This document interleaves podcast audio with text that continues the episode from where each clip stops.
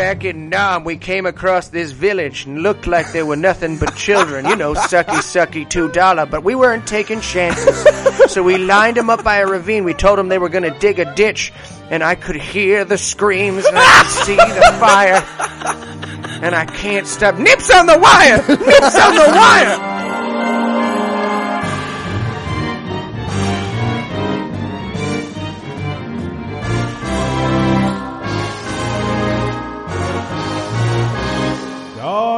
Awful movie. movie.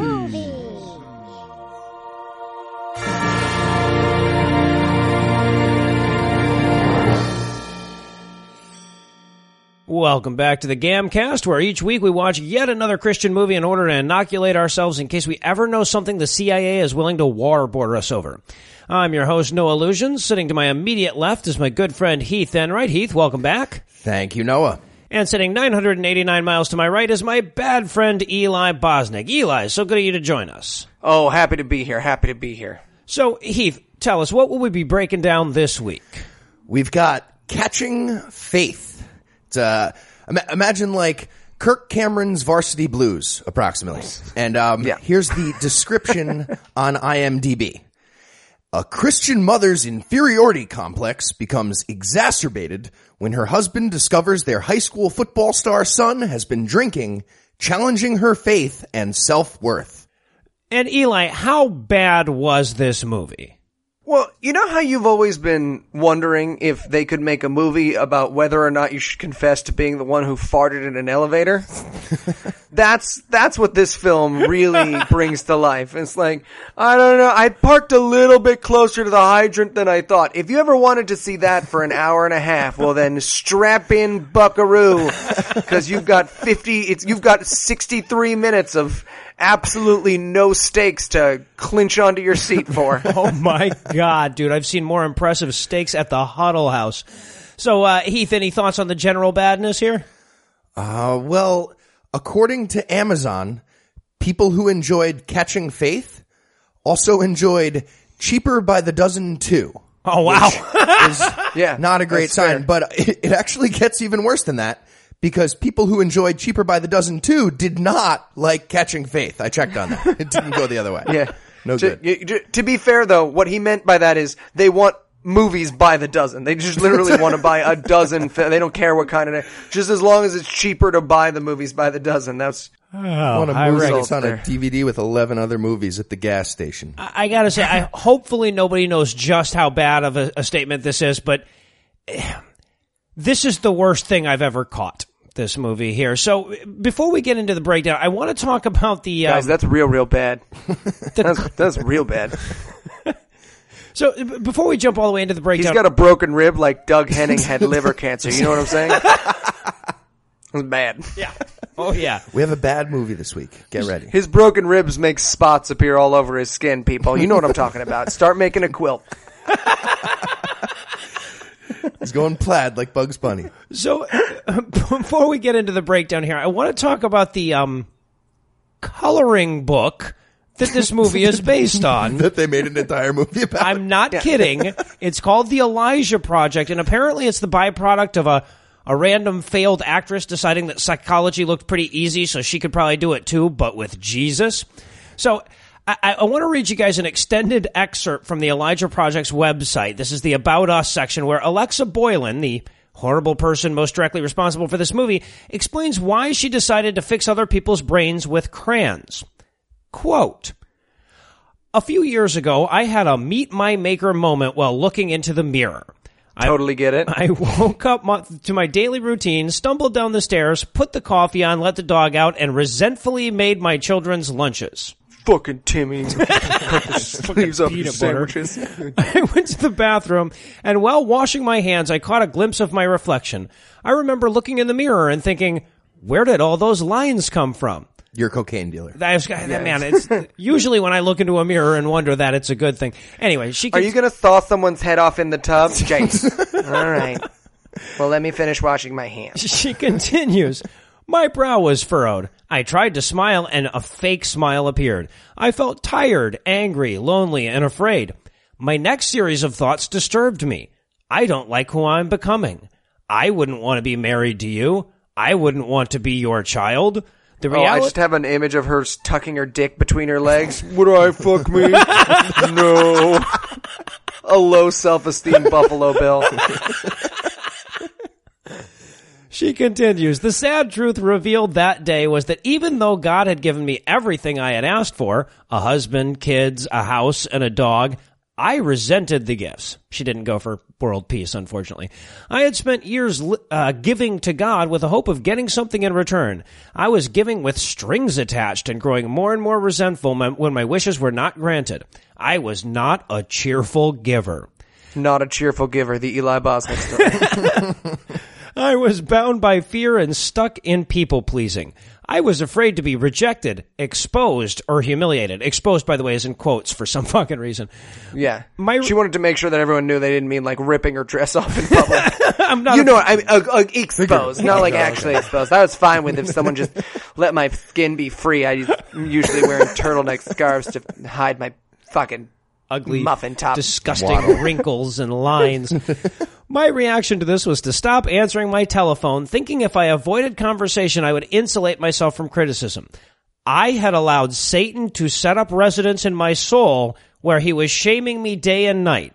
Shame is the enemy of connection and it leaves us isolated, disconnected, and alone. So if I could just interrupt here to point out, this woman probably has clinical depression, but she decided not to treat it. So instead, she decided to make a fucking Bible coloring book uh, to help others through it. Anyway, she continues. I, I want to see that conversation between this woman and Satan, where Satan's like, "Well, Alexa, looks like the living room's still messy. Oh, were you going to get to it later? Were you? Really? You're a bad mother. You're a bad mother, Alexa. You look terrible. I am, I am. Maybe a little makeup, Alexa. Some sit-ups. Give up breads instead of fucking writing a coloring book." Uh, and finally, she says, My story is illustrative. Life's journey has many peaks and valleys. This workbook, coloring book, will follow Elijah's story while helping to unearth your story. There is a simple model for health and healing. Realize, reflect, reconcile, rest, and re-engage. Because it always, they always have to be alliterative. She needed an R. She needed an R. Yeah. Used re. One of those you know is unnecessary. She was like, rape. No, can't put that one in there. Bad, Alexa. Bad. You can't. That's on me. That's that was draft one and two. That didn't get cut until draft three.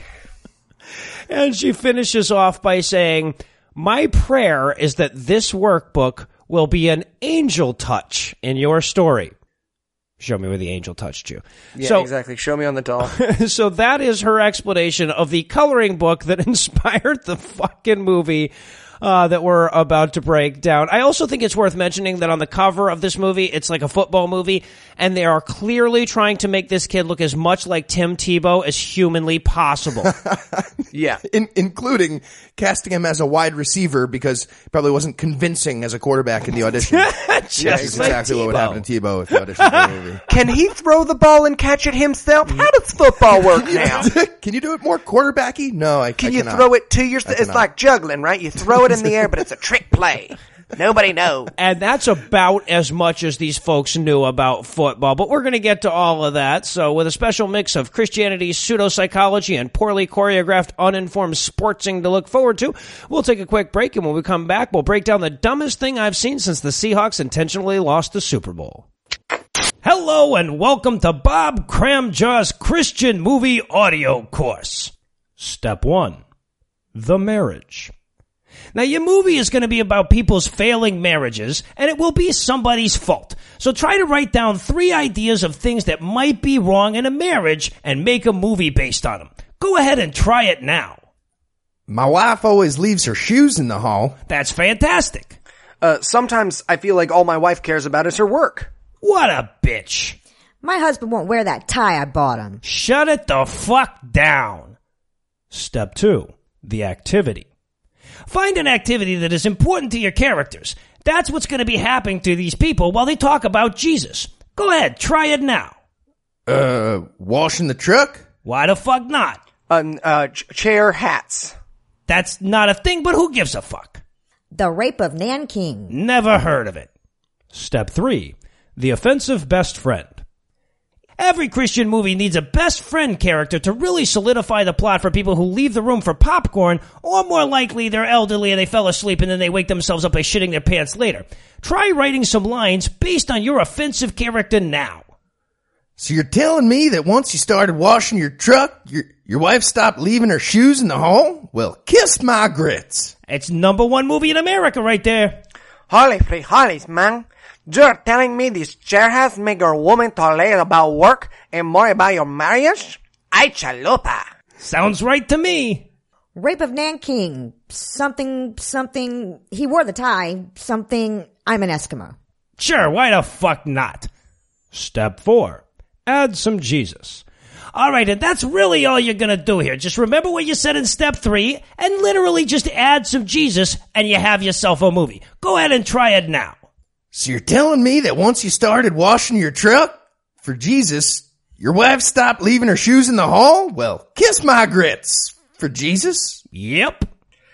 Holy frijoles, man. You're telling me that these chair, Jesus. Hats make your woman talk less about work and more about your Jesus marriage? I, Jesus. Even more yep. Jesus, Jesus, Jesus, Jesus. Why not? That fucking thing is gonna make money. Anyway, if you'll excuse me, I'm gonna go take a bath with a toaster. And we're back. So we're going to start off this movie with some bland and boring Americana B-roll, but just to make sure you don't get your hopes up for a good movie, we're going to give it to you via a nauseous stationary pan and a frenetic series of small town cliche jump cuts. Yeah, it, the first thing we get from this film is a leaving Las Vegas acid trip circle. Yes. That never just like, uh, just like, I shouldn't eaten all that cotton candy. first thought. I also want to point out that this, the co- production company that made this movie is called Mustard Seed Entertainment. That's the smallest of all the seeds, you know. Yeah, which to start your to call your company the thing that is provably and in every way shows that your book is wrong is crazy. They might as well have called it 13 cubits by 4 cubits pillars. pi equals 3.1. Yeah, We exactly. So, it. Just very quick for those who don't know, Jesus said at one point in the Bible that the mustard seed is the smallest of all the seeds. And then he explained that how, like, mustard seeds grow into trees, which they don't. So, yeah, this was, um, uh, Jesus botany reference here. To everyone on my Facebook, that's really about what Jesus was talking about is seeds in the Middle East, except that's also not true. So I Right, right. Where they also exactly. don't have mustard Well, he's trees. talking about like the seeds that he had seen that day, and like it was by far the smallest seed. You don't know, could have could have grown into a tree. Jesus is miracles. You're close-minded. I don't know. I followed my heart to these answers, so I can't quite give you anything else. When my grandma died, they planted a rose. They planted a mustard seed on her grave, and a mustard grew out of it. A little Frenchess was there the Giant next morning. mustard tree. yeah. So yeah, so right away they're saying, you know how the Bible's bullshit? Well, this movie's gonna, we're gonna roll with We that. dedicated ourselves to the fact that we don't know anything about science. Welcome to Mustard Seed Entertainment.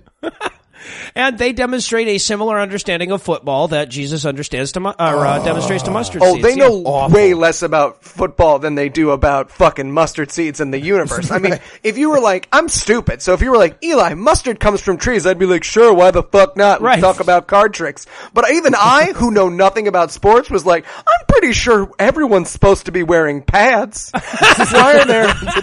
That's a soccer ball. It's like, okay, that gentleman's wearing a catcher's mitt on his penis. This is not, this is not good. Isn't it 11 on 11? Are they going to do that? One time in this never, movie? never. No? At Hot. Two people on a football field? Nope. Someone No. said hot though. That's what, Yeah, that's- weird. hut. It's pretty damn football-y. Um, so we start off by meeting our hero, who is a horrible bitch, as we'll learn pretty much right away. This actress looks like Keira Knightley's ghost. like if she had run into a sword during the filming of Pirates of the Caribbean 85, Let's Go Get Brunch. And she was like, oh, Johnny, oopsies. and then went to hell and had to be in this movie forever. right, right. I want to point out Keira Knightley is a is an atheist, so this probably would be her hell uh, acting in this film. And apologies to Keira. You're adorable. You can open your mouth. Um, anytime you want, Keira. It's totally up to you, girl.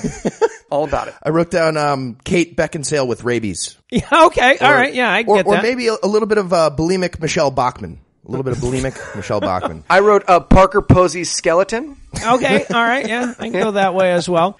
Uh, and they're they're they're we're having the family McFamily montage, which seems to be the standard for every Christian movie. And they're always f- arguing over something like it's either the remote or in this case it's it's the hat. Right? You know, yeah. that's- there's never just like, hey, how's it going? It's always like, you give me back my tampons. No, I'm gonna put them inside me. Mom, he put all his tampons inside himself. No, I didn't. Did you put all the tampons inside yourself? Show me your starfish. No. Now, I, I also want to point out. Okay, so we already talked a little bit about the, what how the mom looks. The husband is a father, fellow by the name of Dariush Mu- Moslemi. Sounds Christian. Anyway, he's this big, giant, freaky looking guy that looks like he could not. he looks identical to Josh Fairstein. yes, he does. Holy shit! He looks like identical. The entire time I was like, oh, this is Josh Fairstein. He's like the Persian Josh Fairstein. Holy shit! Oh, and I, I also want to point. Okay, so this movie, first of all, was filmed on uh, on a Santorum covered dildo cam or something, and the cinematographer had no fucking clue. Like literally in the opening scene in this movie with the the whole pillow thing, they're pointing the camera right to it into a sunny, bright window. And don't seem to know that's not a thing you're supposed to do. You you would get better cinematography dropping your phone. Yeah, the school of cinematography that this guy went to is the your aunt who just got a camera with a timer school of cinematography, Yeah. where she puts it at one side of the room and she runs over and she's like, "All right, everyone, smile. Is it is it on? It, three seconds. What's three seconds? Oh God, I blinked. God, all right, try it again. All right, try one it more, again. one more on. time. so they they pray for the daughter's AP Latin class and they pick out the pillows and then dad gives mom a necklace and this will be very important over and over again. Well, I wouldn't say important, but pivotal to the story. Uh, as we'll see it over and over again, it's a cheesy little, looks like you won it out of a claw machine, uh, heart necklace. Yeah, this is this is this special brand of ugly jewelry. Because whenever I see like a Zales commercial on TV where it's like the chocolate diamond, and I'm like, oh, that looks like fucking shit. Who would buy that? Christians who live and watch these movies. That's what it's a heart. It's a heart shape with diamonds in it. Yeah. it could not be less tasteful. it could not be. It's it's basically a Flava Flav clock. I was just gonna would have say. been in better taste than this fucking thing. but it's not good enough for her.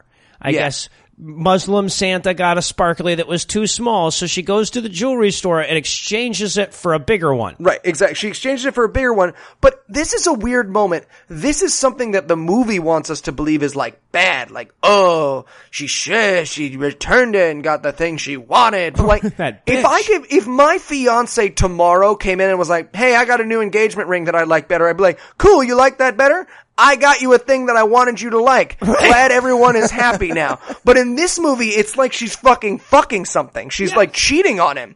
She's like, oh no, he can't see. If he sees it, he'll hit me. It's just the weirdest approach to returning a thing. I've had my fiance return stuff in front of me. I've been like, Merry Christmas. And she's like, oh my God, where'd you get it? Is there a receipt? Which is because I have terrible taste. So it's, it's sure. crazy. And then we're on to one of the first of many painful football game scenes. Oh yes. And by the way, if you were wondering, hey, is there anyone in this movie that can match the sexual tension of the brothers and sisters? you lucky so and so. It's the football players with each other. Yes. I we need to talk about the the friend character's voice.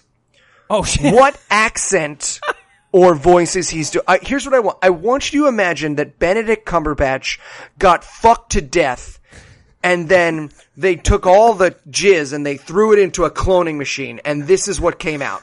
This cuz he's like, "Well, I say, old chap, I love you." I cannot describe this kid's voice. It's but he plays like the quarterback or the other who knows He's- what yeah. position anyone is They in this don't. fucking movie, but he's like the best friend character, and their sexual tension is palpable. You could cut it with a knife, oh, yeah. you could spread it on Melba toast. Okay, and, and, and keep in mind that we're not even going to try to hide this because when we first meet these two characters, they're winking at each other from across the football field. It's the, it's the classic wink at the intended receiver play. Uh, the, the the defense never sees that coming. Yeah, exactly. Hey man, are you winking at the guy you're gonna throw the ball to? I don't know. Am I? Wink.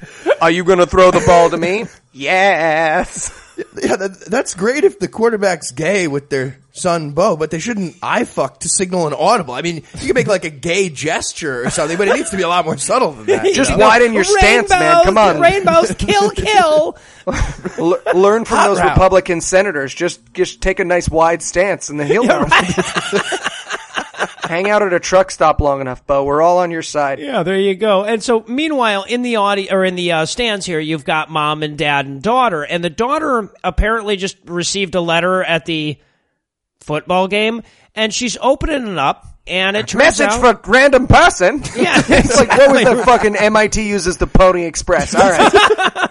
this carrier pigeon just dropped me off a letter. I think I'll open it. And that's what it is. It's acceptance, early acceptance into MIT, and her parents act like it's a discounted vacation to Puerto Vallarta or something. Oh, you get to, you get two two cruise tickets if you buy uh, two other cruise, uh, you know. And they just could not be less impressed that she just got accepted into one of the country's best schools. Which, by the way, is so much bigger of a deal than anything. We never talk about in this movie. Bo just apparently is a good football player. We never see him get a scholarship. We never see him go to a nice school. We never see him get signed by the NFL. He just scores touchdowns and it is the center of this movie. This girl gets into one of the, if not the best, depending on what she's studying, schools in the world. And they're like, oh, okay, you're kind of interrupting, alright? Bo is drinking the Gatorade and he spilled a little down his front. It's pretty funny.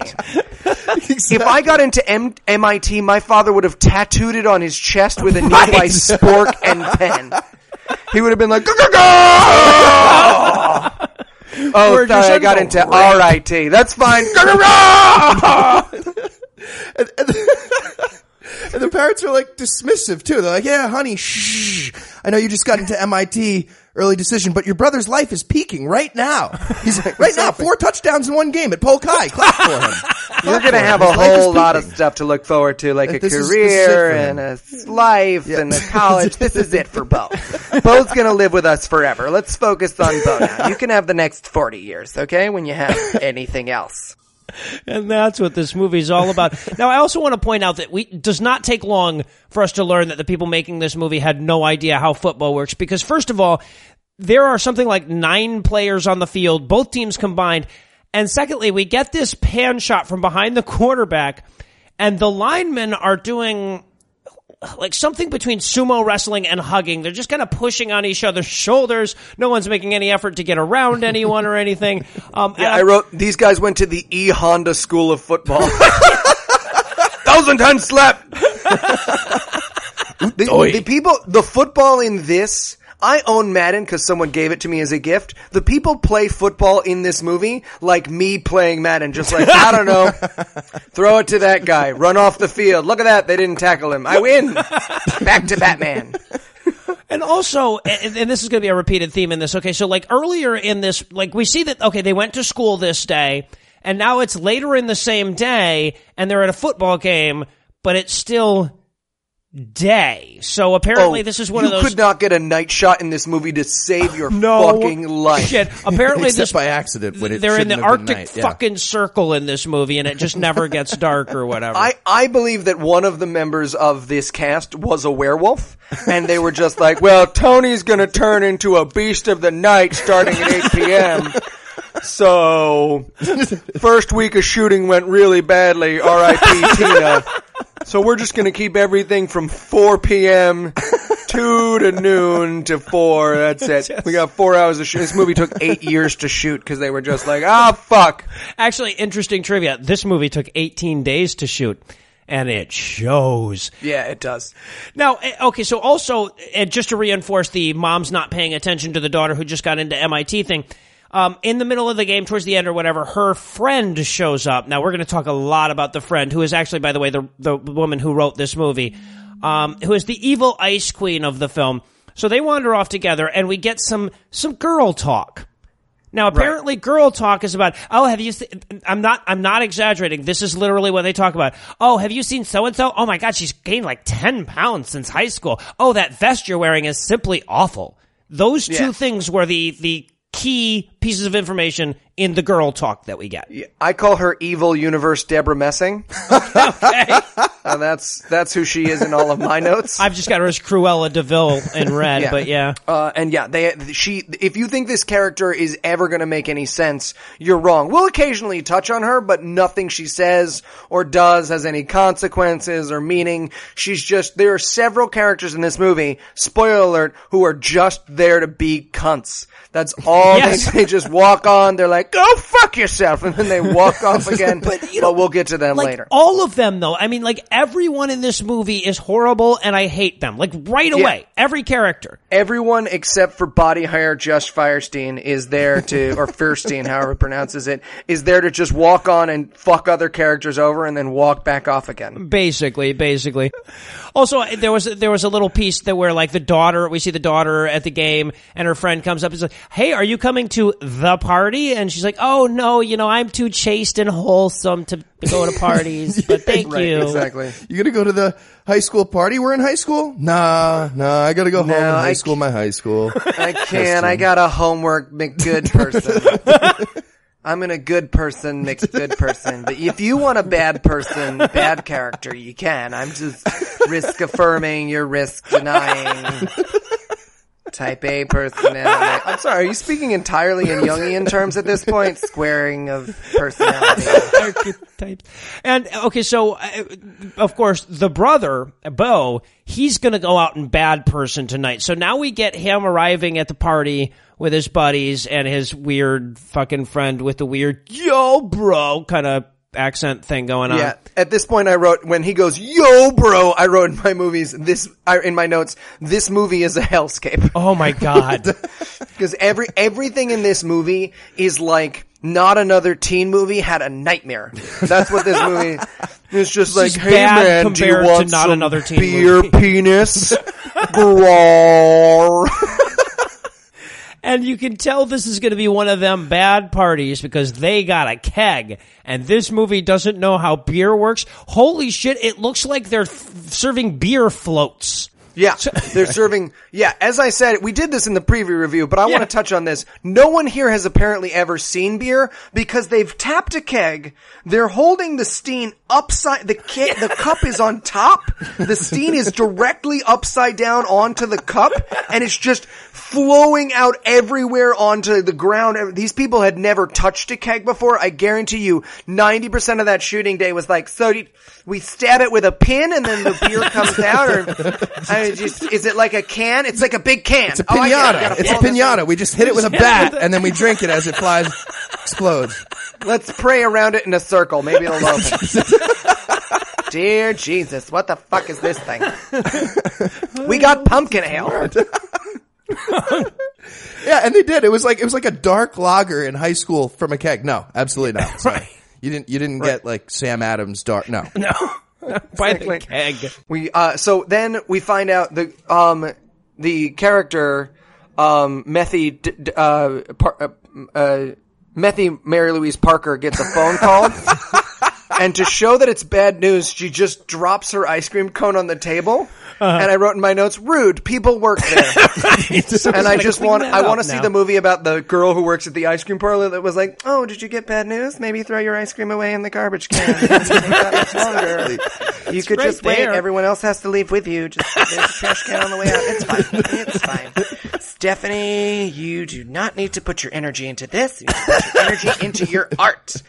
I make spray paint art, spinny kind.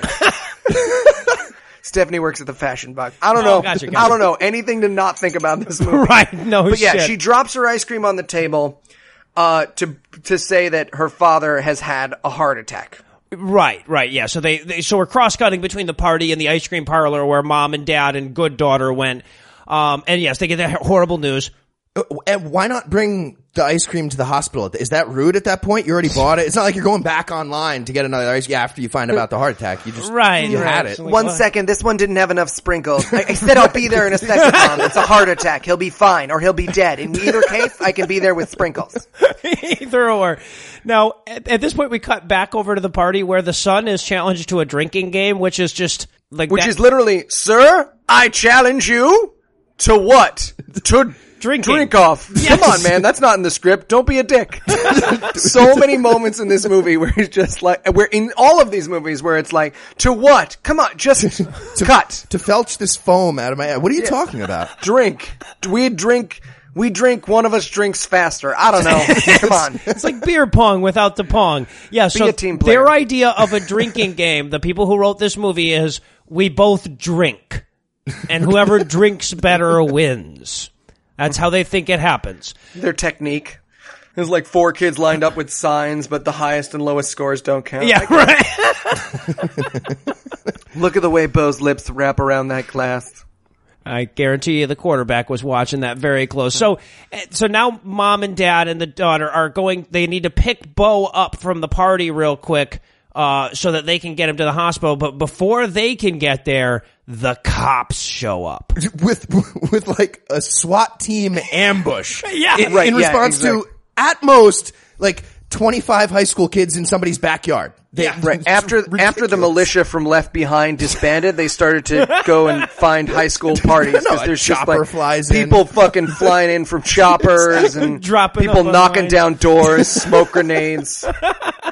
But that's okay because Bo runs directly into the arms of the police. he could not run. If he were trying to tackle the cops, he would have run less direct. He's like, oh, quick, I'll jog over to this police officer. He makes it three steps, by the way. The cop is very obviously standing four steps away. Were he to look in that direction, the cop would have been like, whoa. Yeah, exactly. Okay.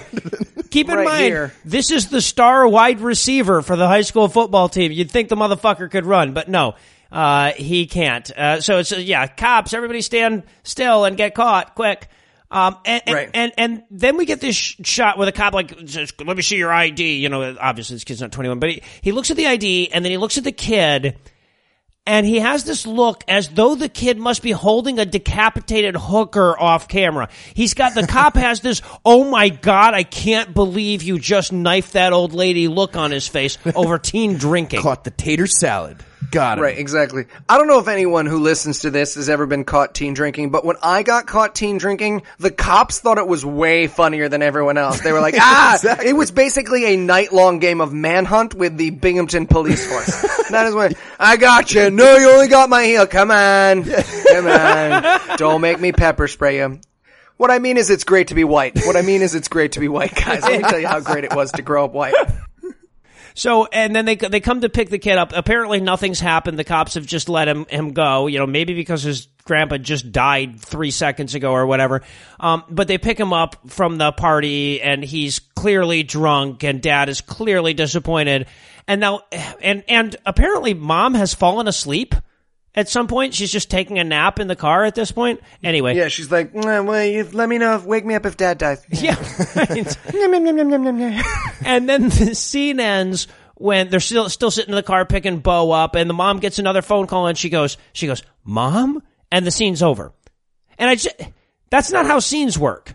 You, you just these they, they didn't seem to have any concept that a scene should have a beginning and an end, and there should be stuff happening in the middle. Anyway, that'll come up again. Uh, but first, we have to cut to the funeral uh, because Grandpa's dead, and apparently the next day they had the funeral. There was a special or something. And I just want to throw this out. Grandpa has a terribly attended funeral. There are like three people at Grandpa's funeral. Every crowd in this movie is bizarrely small, inappropriately small. yeah. Um, at which point there is a, so they cut to the wake or the funeral home or whatever they're doing the like post funeral party thing. And the decorations include Christmas hats. So I wrote in my, in my notes here, Christmas hats. Bad decoration choices for a funeral. Usually, generally speaking, yeah.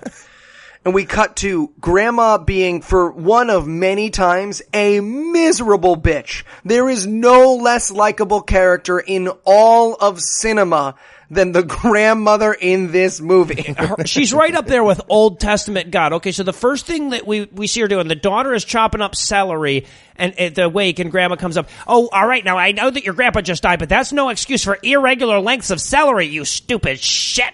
And, and, Yeah. and starts like explain, I wish your mother had taught you how to cut celery. Yeah, this, and by the way, that's, that has no denouement. There is nothing about this movie that later on grandma's like, I realize I've been being a piece of shit. She's just, uh, the beginning to the end of the movie, if this movie ended with grandma being like, go fuck yourself, I'd be like, oh yeah, sure, that, that character doesn't change at all. Cause that is what, grandma is a miserable bitch to everyone throughout this film, and it is a delight to watch. every time you see her. If, if if you didn't catch that she was a bitch, don't worry. We're going to reinforce that over and over again. So now the daughter is very upset because you know look, grandma just came and was bitchy to her, but unfortunately Alexa is busy bugging the house plants or something. touching she's touching those flowers so hard she's just touching that is again another theme of christian movies christians left alone on screen for more than a second asked to do space work. She's just like oh god what how does one do flowers? I just sque- i squeeze them like why aren't they squeaking? They're supposed to squeak or clap clap. Come on out of here gnomes. I'm getting the gnomes out. That's what i'm doing. Oh god. Is it is the scene starting yet? Jesus. So yeah, so I guess we're supposed to be uh, reinforcing the idea that like the the mom's ignoring the daughter or something, and then we got this friend character who just.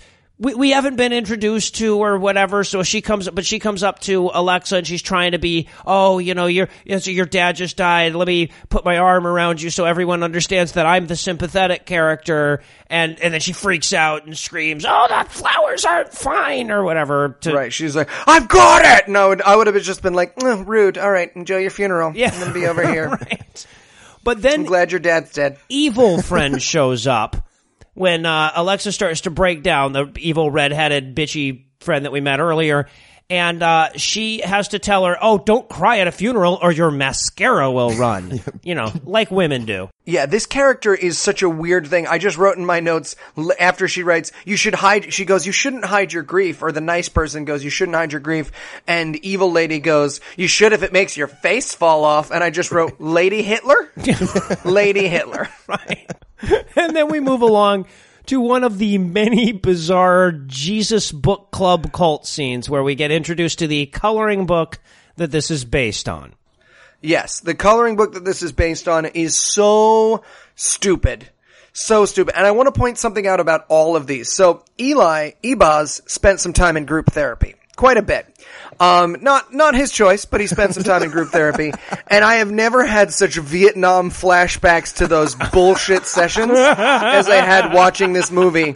Where she's like, can you draw yourself? And first of all, I stayed like four weeks extra in this fucking anger control program because I kept drawing myself like sucking a dick. So this, this workbook would not work with Eli. But the very first thing, if the very first thing that a mental health professional quote unquote professional asks you to do is pull out crayons and you are not a child, you need to leave. You need to get up and you go. And, and now, okay, so I, I, we got we we're gonna talk obviously a lot about the like therapy bullshit that they had in here, but so creepy hippie Christian moonbeam chick is is is talking to a group of like five women. Alexa is one of them, and she's way overdressed.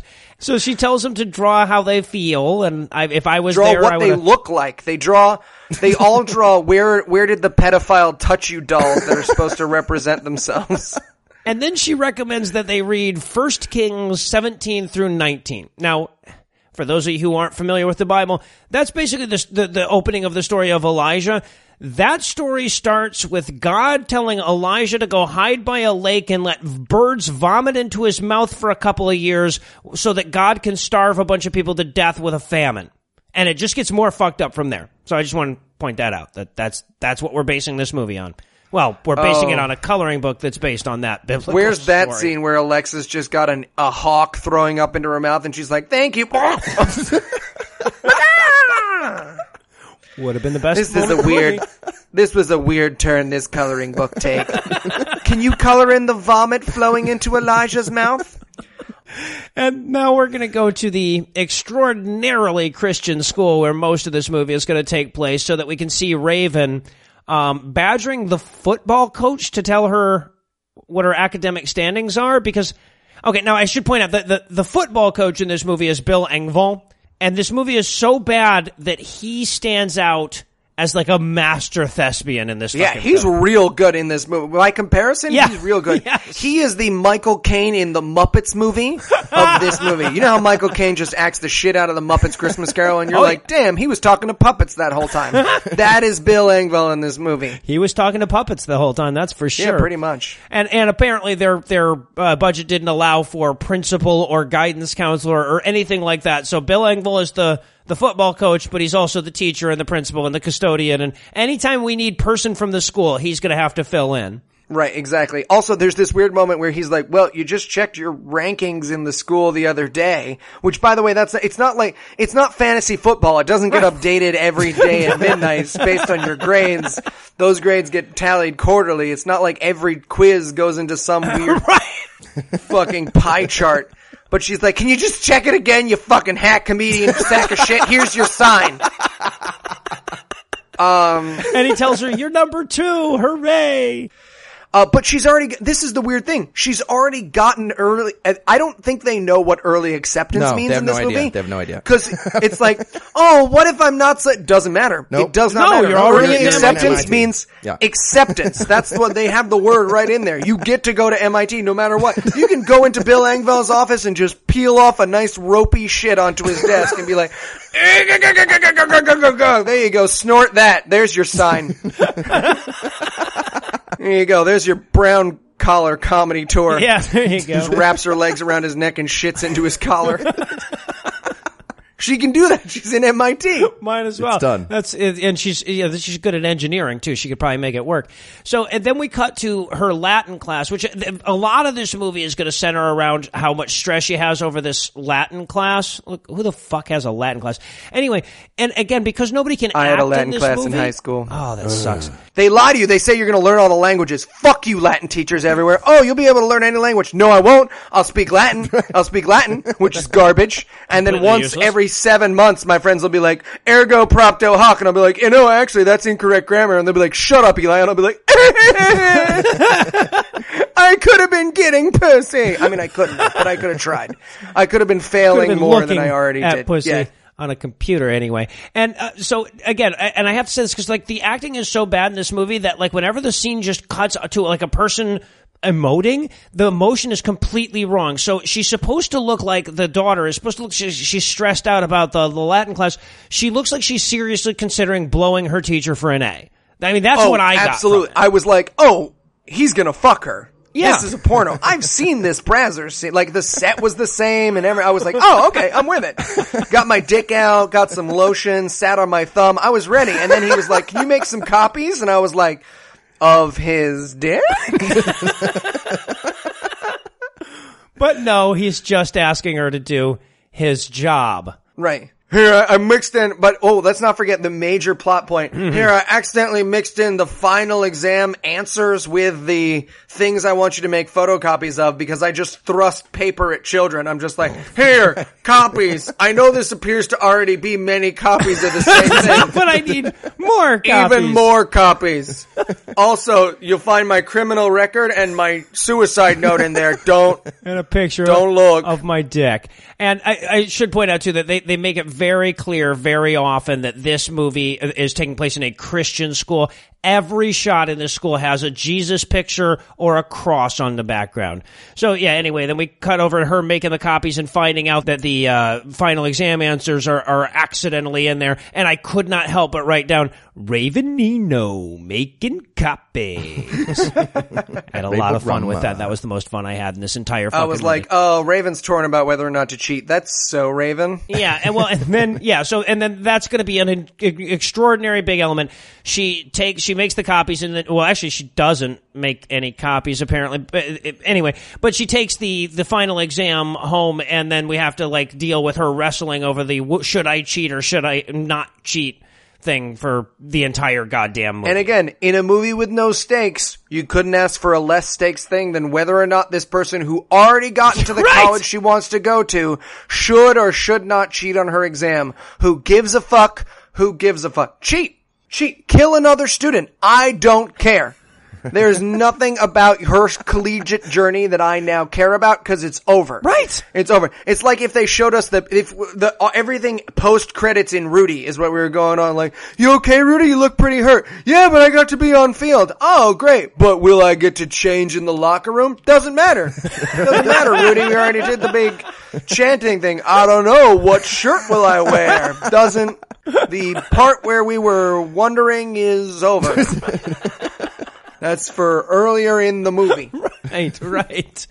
And then we go back home so that we can watch Grandma be an evil bitch some more. Such an evil bitch. And and then we get this very weird horror movie looking up the stairs from the basement shot where mom and dad have the talk about Bo's drinking. Right. They they have the talk about Bo's drinking like that. What's that movie where the kid does a school shooting? We need to talk about S- Kevin. We need to talk Yeah. about Kevin. they have a we need to talk about Kevin moment, but about Bo's high school drinking for which there should be and could be no consequences. Right. That's where they're like, I don't know, he keeps stockpiling weapons. And he's like, no, he just had a beer.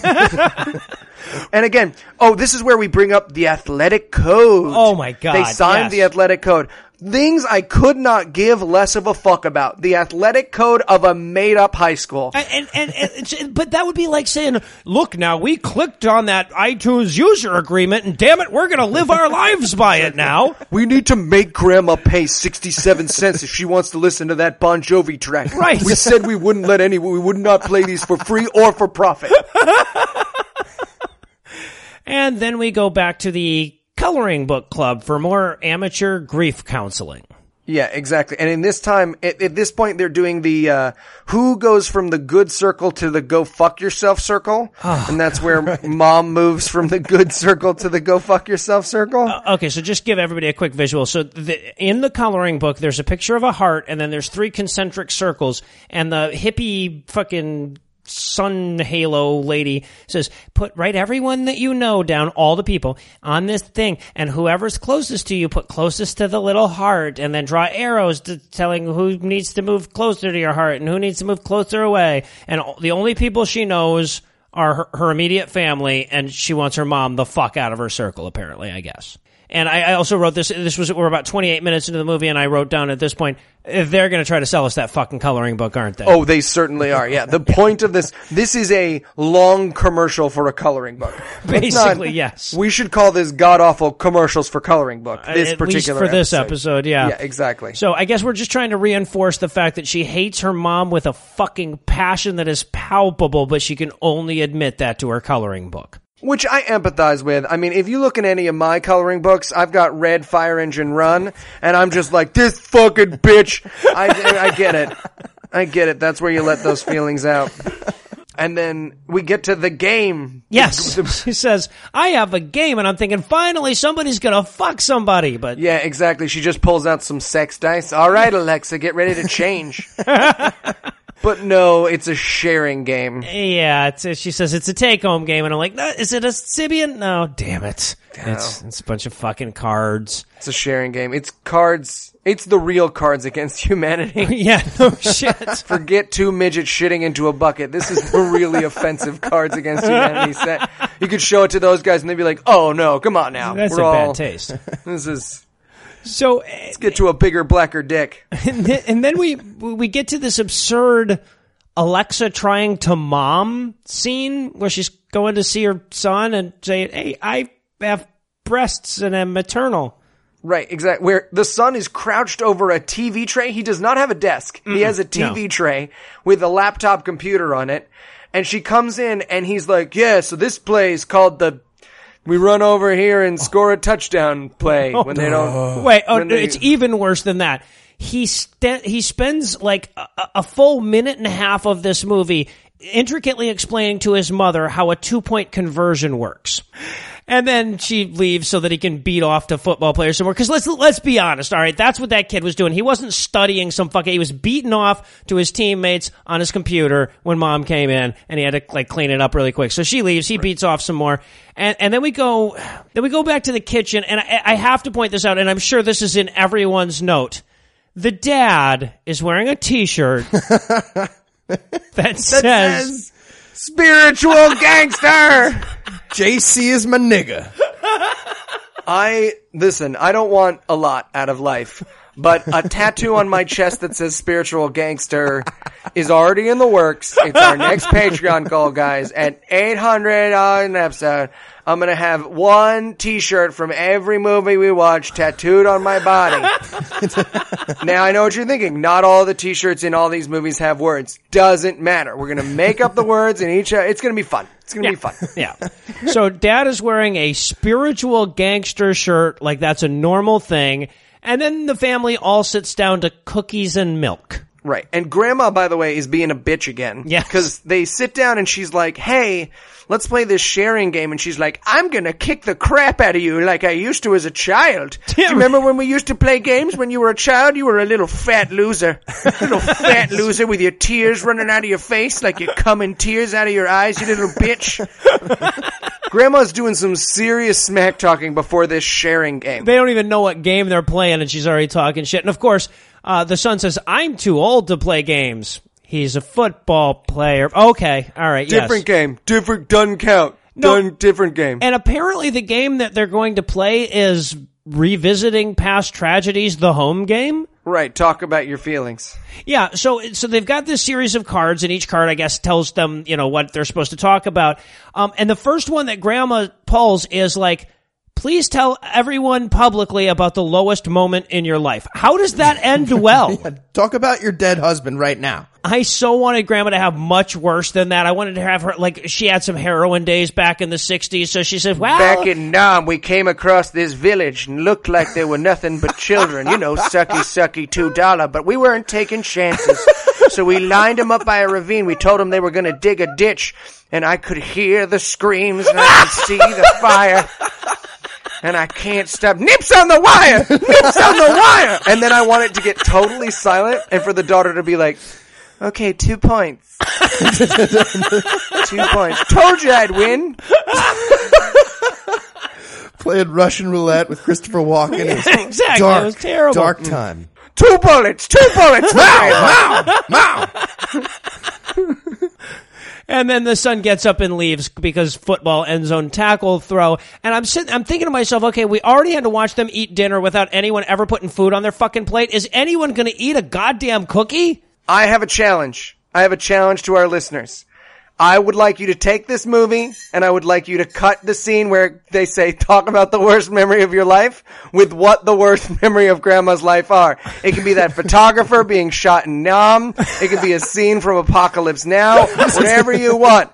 I want to see it. It could be interracial porn, old lady Yeah, porn. It could be fine. It could be fine. Um, yeah, Deer but Hunter, so we don't get an email. so I guess Bo's friend shows up and, and he just, uh, he he doesn't want to play psychologically torment grandma anymore b- because he's just not a family guy, I guess. Right. And so then he, after Bo leaves, Josh Fairstein and Alexa have that again, the we have to be honest conversation. Yeah, right. No, and, and it's not even we have to be honest because we all all all are being honest. You know, it's not like anybody's lying about the fact, but it, we have to narc him out to his to his high school. We have to get him and kicked off make his him football narc team. himself out. Well, we right, can't just be like, "Hey, our son drank." We have to be like, "You need to go in and you need because it's so it's you know what what spells integrity when someone forces you to do a thing." right, right. Something that develops character better. You go in there and you say you murdered someone. All right, and he's so proud of him. and then it's back to the coloring book club Kool Aid sampling thing, and and we're gonna open this scene with what may be the single stupidest line I've ever heard in a Christian movie. Oh, I have this too. God is the refresher. I also think of God as a douche, but yes, that's the actual line that opens the fucking mo- uh, the scene. Is the woman going the again Ravenclaw or whatever the fuck the hippie chick's name is saying? I think of God as a refresher. Ever get that not so clean feeling? Right, exactly. read, read the Bible. we put we put these people in an empty room with God in it, and then we put people in an empty room without God in it. See if they Can they smell the difference? No? God damn. We rented all these cameras. So uh, now, in this scene, of course, we also get women talking about, you know, the stuff women talk about, like Dishes and socks. My husband hits me, but I usually did something wrong. I'm pretty uppity. I'm pretty uppity. it's just so insulting the fucking small talk from these women. And then Alexa puts Moonbeam in her fucking place. Yeah, exactly. She slams her tea down and everyone reacts like she pull, like she's just gets into fucking plow position and just takes a, a steamy shit on the table. I mean, I, I when I saw that scene, I thought immediately of the end of Roger Rabbit, where like all the tunes get freaked out when uh, Eddie Valiant gets angry or whatever. Everyone has that same. she just set her coffee down hard. Kind of a kind of a thing going off. But that's okay because this movie needed to take it to next level bonkers and her coffee spill circles truth teacher. right? And this is the turning point for the main character of the Yes, movie is a yes. fucking tea stain on a piece of paper.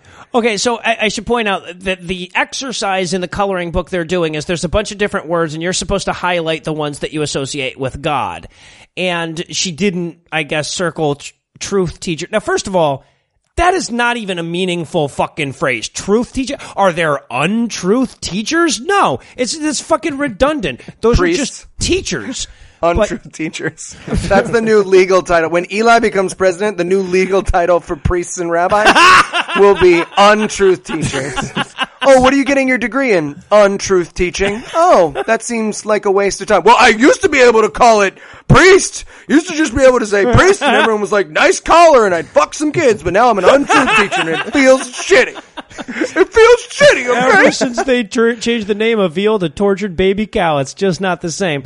And this is like Alexa's breakdown moment, all right? So she slams her coffee down and then she starts telling all of these friends, Oh my God, it's so, my life is falling apart. We caught Bo drinking at a party. Now, this is the actual line. We caught Bo drinking at a party. He didn't get arrested, but like that was, that was nobody's assumption. Nobody's heard he was drinking at a party and assumed he got fucking arrested. He was drinking beer. Was he drinking the blood of a prostitute? Right, yeah, exactly. He didn't get arrested, don't worry. Yeah, that's because that's not a thing kids get arrested for. well, he also murdered someone. Right. And you didn't let me finish because you interrupted.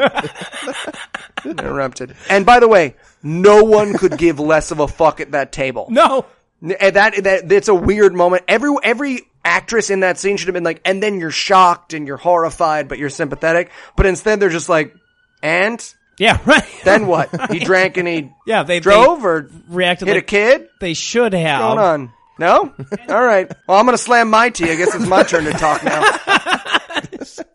And then we go back to our second football game, which is apparently also a home game. Also, and uh, three on three, as far as I can tell. exactly. They don't- and also in the middle of the day. Don't do 11 until the playoffs, I guess, in high school football. It's, it's flag football three on three until the postseason. Nobody else showed up. Everyone else drank and violated the athletic Oh, code. So there's only three, three kids from the marching band just jumped on and put some pads on. I played the tuba. God damn it, Steven. Go tackle that guy. I prefer not to tackle. Can we play touch? No. All right then. He gets away. Touchdown here. And now we see that mom is truly wrestling with her inconsequential, well-to-do white lady problems. Right. And again, I cannot emphasize enough. This movie is a woman's journey to snitch on her son. Yes. exactly. That, those are the That's the- stakes that's of the this film. And so they decide finally that they're going to rat on their kid, and then all at once, Bo walks up to the fence and stares at them. They, they stare back silently at him, and I swear to God, the football announcer on the loudspeaker, he says this during this ridiculous long silence. He goes, "And as the Crush finish their victory here, we just have to wonder." What could possibly stop this team from taking the championship? exactly. right? Nice and subtle. Real subtle. He's a fucking mentat from Dune. Also, you might notice that the World Trade Center centers are standing strong. What could happen to them in a mere four months and one day? Oh, Chris Christie. We go back home and uh, dad is reading through the 90 page code of conduct for athletes at super hyper Christian school or whatever. Which and they're trying to find a loophole. Yeah, He's like, fuck, exactly. they mentioned alcohol. And she's like, damn, I hope that wasn't in there. Nothing it was about like- rape in there, so it is a football high school. Yeah, it was like murder, rape, and drinking one beer. Yeah, those, exactly. That was Those like on the the contract. shit.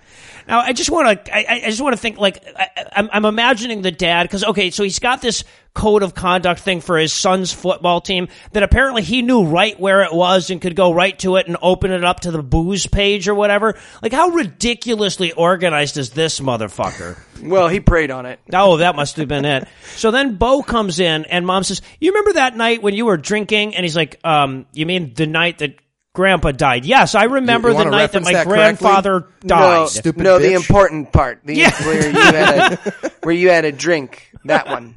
They, I know Grandpa's dead, but come on, Wilford Brimley's fine. Rest in peace. We're talking about you. You had a beverage. Yeah, exactly. so they have the big fight. He's like, "Hey, you have to honor it. You have to." Uh, at which point, the dad says, "If you believe," well, there's two lines that I love from this scene. He goes, "If you believe in God, you have to tell the truth." Mm-hmm, because if you don't believe in God, there's no incentive, to be honest. To to which the son replies, "We've never done that before." And I wrote in my notes, "Told the truth." yeah, ever. Not once. what day is it? Wednesday. Hey man, it's Tuesday. Is it? I don't believe in God, so I don't have to do that anymore. And also, the son, as a protestation, says everybody drinks all the time, and I was like, "Hey, man, no, they don't. That's If you know adults who drink all the time, they need help. right. Grandma drinks out of that hip flask. You shut your fat mouth, you little fag. Try and get this pendolphin away from me when I got a switchblade. I'll cut you. I'll give you a buck fifty. Oh, I miss you, Johnny. Nips on the wire. She dives under the couch. Yeah, right. Um, and so I guess it's settled now because they, they're they're like the next scene is mom taking uh, Bo to school so that he can narc on himself and learn that owning up to your mistakes is never a good idea in real life. And then he's like, everyone will hate me. And which, by the way, is true, but I think in the real world, they'd hate your mom. You'd just be, they'd be like, hey man, why'd you tell on yourself? And be like, My oh, my made me." parents made me. And they'd be like, oh, what a cool. bitch. That sucks for you. But I'm not mad at you anymore. Right, right. And I want to point out, okay, so like if this kid is like the, the, the superstar football player on the school and everything, and mom's forcing him to like, to, you know, like to get kicked off the team by telling the coach that he drinks, like you could be putting this kid's college prospects at risk here. Like you can punish him at home for this shit. I, I have somewhere in my notes just like, it's good to be honest, but it's like, uh, yeah, but this kid's gonna work at fucking Enterprise the rest of his life. And Right. Like, yeah, well, at least I was honest, you know what I'm saying? Whew, maybe that was not the time, to be honest. cost I'm just myself saying, Mom. 200 We picked a bad time. scholarship, tuition, a lot of money. We money. had never been honest before, and that one time, yeah. And, and so, and, and then like, you know, he's all pissed off at mom, and he's like, "You can't make me tell them." She's like, "Well, I could just t- tell them, and then they would still know." So, Oh, I wrote in my notes when he wrote, "You can't make me tell them." I just wrote flash cut to her torturing him, Right. just waterboarding him, and be like, Waterboarding "Ah, him a urinal or something." Yeah. Mommy knew she'd get it out of you eventually. Had to just grind up some hummus and feed it to your butt. Gets them every way. Mommy learned that at Gitmo. Grandma comes in. Hey, nips in the wire. War didn't change Grandma. Grandma changed war. and then the, so the kid storms off all pissy to go tell the coach that he's that he's evil, and you and you get this long shot of mom just sitting there like, "Oh, did I do the right thing?" And I'm thinking to myself the whole time, "It's like this bitch has never had to deal with any real problems." Yeah, exactly. unbelievable. Now, if you if you're if you're sitting there thinking to yourself, man, they are spending a lot of time on Act One of this movie. I wonder when they'll introduce the stakes that this film will revolve around. I'm sorry to tell you. Recreational booze narking is pretty much all we've got for you in this one. So we're just going to take a quick break here before we get into the final act of this monstrosity. But before we do, I'll of course give you the hard sell. Will anything happen? Will anyone be likable? Will this movie continue to be less entertaining than Bill Engvall's stand up? No, no, and yes, but please keep listening anyway. So when we discovered that this movie was actually based on a fucking coloring book, we couldn't help but wonder just how low on source material Christian movies have gotten. So we decided, in the name of helping out and to keep our job security here, to give a sneak peek based on the criterion used in Catching Faith. Albert and Bethany Fish are the top scuba divers in the world, but Albert's anger issues and Bethany's depression threaten to tear them apart. Only through faith can they reunite and find the love they once shared. This summer, one fish, two fish, red fish, blue fish. When a local high school principal makes the American flag illegal, it's up to one Christian schoolteacher, Victoria Mouse, to raise enough money in a single bake sale to save the school and bring faith back to her small town. This Christmas, if you give a mouse a cookie. David Knight is America's number one astronaut, but when his mission goes wrong and he's asked to gay marry people in space, he must trust his faith and do what's right, not what's most popular. This summer, Good Night Moon. And we're back for more of this shit. And if you were thinking to yourself, I wonder if this movie is ever going to go anywhere with the budding romance between Bo and his sister, congratulations, you are wondering the right thing. You're as fuck nuts as the people who wrote this movie. Because as near as I can tell, that's exactly where we go from here, starting when Raven walks out of school and finds Bo sitting dejectedly on a school bench where no one will hang out with him because now he's been kicked off the fucking team for narking on himself for drinking. I wrote here in my notes a love story between a boy and his sister. That's what it If you based a movie on my internet history, that's this. the dialogue between the two of them in this scene is like two character monologues taking place at the same time that have nothing to do with each other. right? It's just like it's like it's like the actor's nightmare, but come to life and filmed. Yeah, no kidding. And and I want to point out here because we kind of glazed over this earlier. So she like uh, got a hold of the final Latin exam or whatever when she was making the copies, and she has kept a copy of that final exam so she can decide for the rest of the movie whether to cheat uh, with it. And uh, at one point or another, Bo saw it, so Bo knows that she's thinking about cheating on her Latin exam. That's the kind of thing that matters in this stupid fucking movie. But I just I thought I'd have to kind of throw that out. And, and by the way, Bo saw this because she did the thing where she dropped her bag and the incriminating evidence came flying out exactly right, right on top Yeah, of the pile of exactly, crap. exactly. Cheat Originally, her plot was going to be that she had an abortion and the fetus came flying out in between her books, but it was a whole thing. Carly Fiorina got a hold of the video and she showed it at the next debate. She was like, kicking and screaming. That's the movie that Carly saw. Carly Oh, was it was Catching Faith. There you go. Now we all feel silly. exactly. And then we cut to yet another football game, and it's yet another day game and yet another home game. This is three in a row, by the way. Well, you know, it's it, they don't alternate when it's No, not in this universe. And we also have to reinforce the fact that now he's not on the team anymore. Like the team is terrible. Because apparently missing their ex receiver means the quarterback now throws the ball into the stands. Yeah, th- that it, it doesn't make the quarterback bad at throwing all of a sudden because one of the receivers all of a sudden he's throwing passes backwards for no reason. He's so used to pitching it into Bo in every sense of the word. He's like, I don't know how to throw unless it's to Bo. I can't love without him. I feel like this isn't about football. Well, you'd be wrong. Cause it's all about football. We used to watch each other shower. Yeah, I don't, again, I don't understand how this affects you. I can't talk about it. I just need him here. He's my rock. All right, I'm gonna go give Bo a pip talk. And then, of course, Coach Engvall realizes that Bo is mopey, so he decides to sit down in the middle of a game he's coaching and give Bo a biblical pep talk that is one step removed from glossolalia. Yeah, he's like, you know, man, 2 Samuel 7 says, you're the man, but he means it, the way Bing, Bill Engvall means it is like, you're the man, like, ah! It's, it's like he was like, 2 Samuel 7 says, Budweiser. Like, it's not, that's not, ah! It's not, that's not what it Well, means. I- And I, it's worth pointing out that, like, 2 Samuel is talking about a, a specific person, though. It's not like just you, the reader. Right. are the man. Someone walked over and said, "Hey, you are the man." That we are Yeah, looking right. for, not like, what's up, Betty? What's going on? I, I was really excited. I looked it up and I was like, is you're the man in the Bible? Is that where that expression comes from? but no. No, he's comparing him to David. Now, Like, You remember the guy who watched his neighbor's wife take a bath and raped her, impregnated her, and had her husband killed? You're just like that guy. That's just like a screen pass. It's very similar. Think about it. Think about it. Exactly. So, and then he says, "You got caught." So I wrote in my notes: "Moral of this movie: Don't get caught." God says, "Don't get caught." God is a quarterback.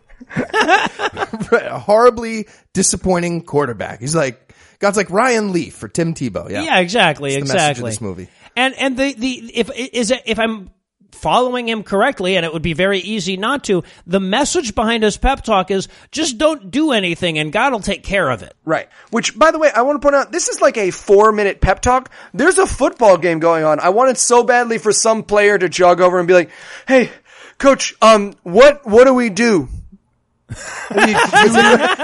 Now is the time when you usually tell us the plays for the football. Do we just we'll just wing it? All right. Now that we don't have a wide receiver, I guess that we've fallen apart. It doesn't matter. The quarterback is curled in the fetal position again, just asking one of us to spoon him. I'm the little spoon and Bo's the big spoon. He sure is. I also have to point out that the squeeze shots on the stand are hilariously bad. So they've got like one of these situations where they've only got 33 people or whatever that they can work with and they're trying to make it look like a crowd, which you can do. You know, you can do that if you're clever with like what shots that you show, but they're not.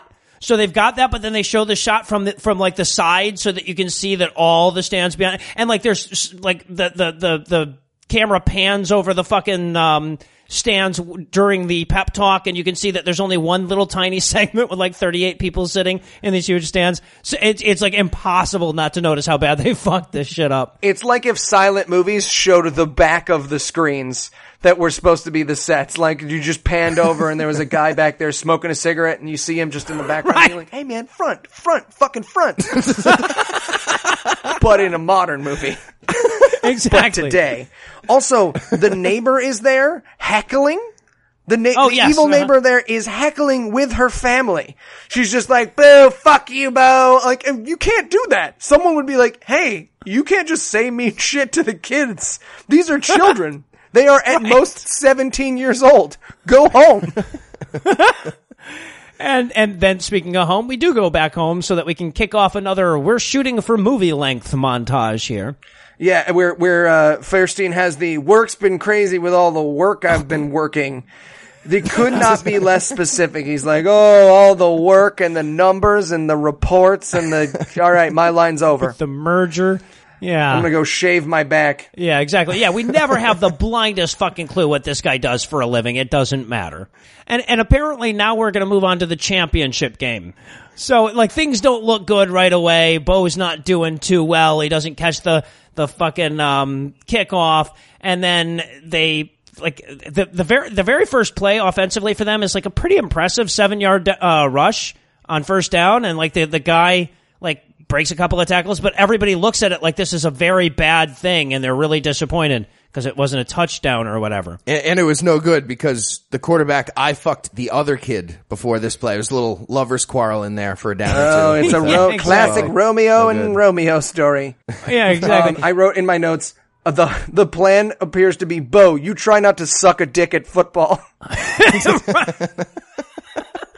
and by the way, Dad is getting really suspicious way too early. After they failed to pass to Bo for three whole downs, it shows Dad going like, they're just not going to pass to Bo.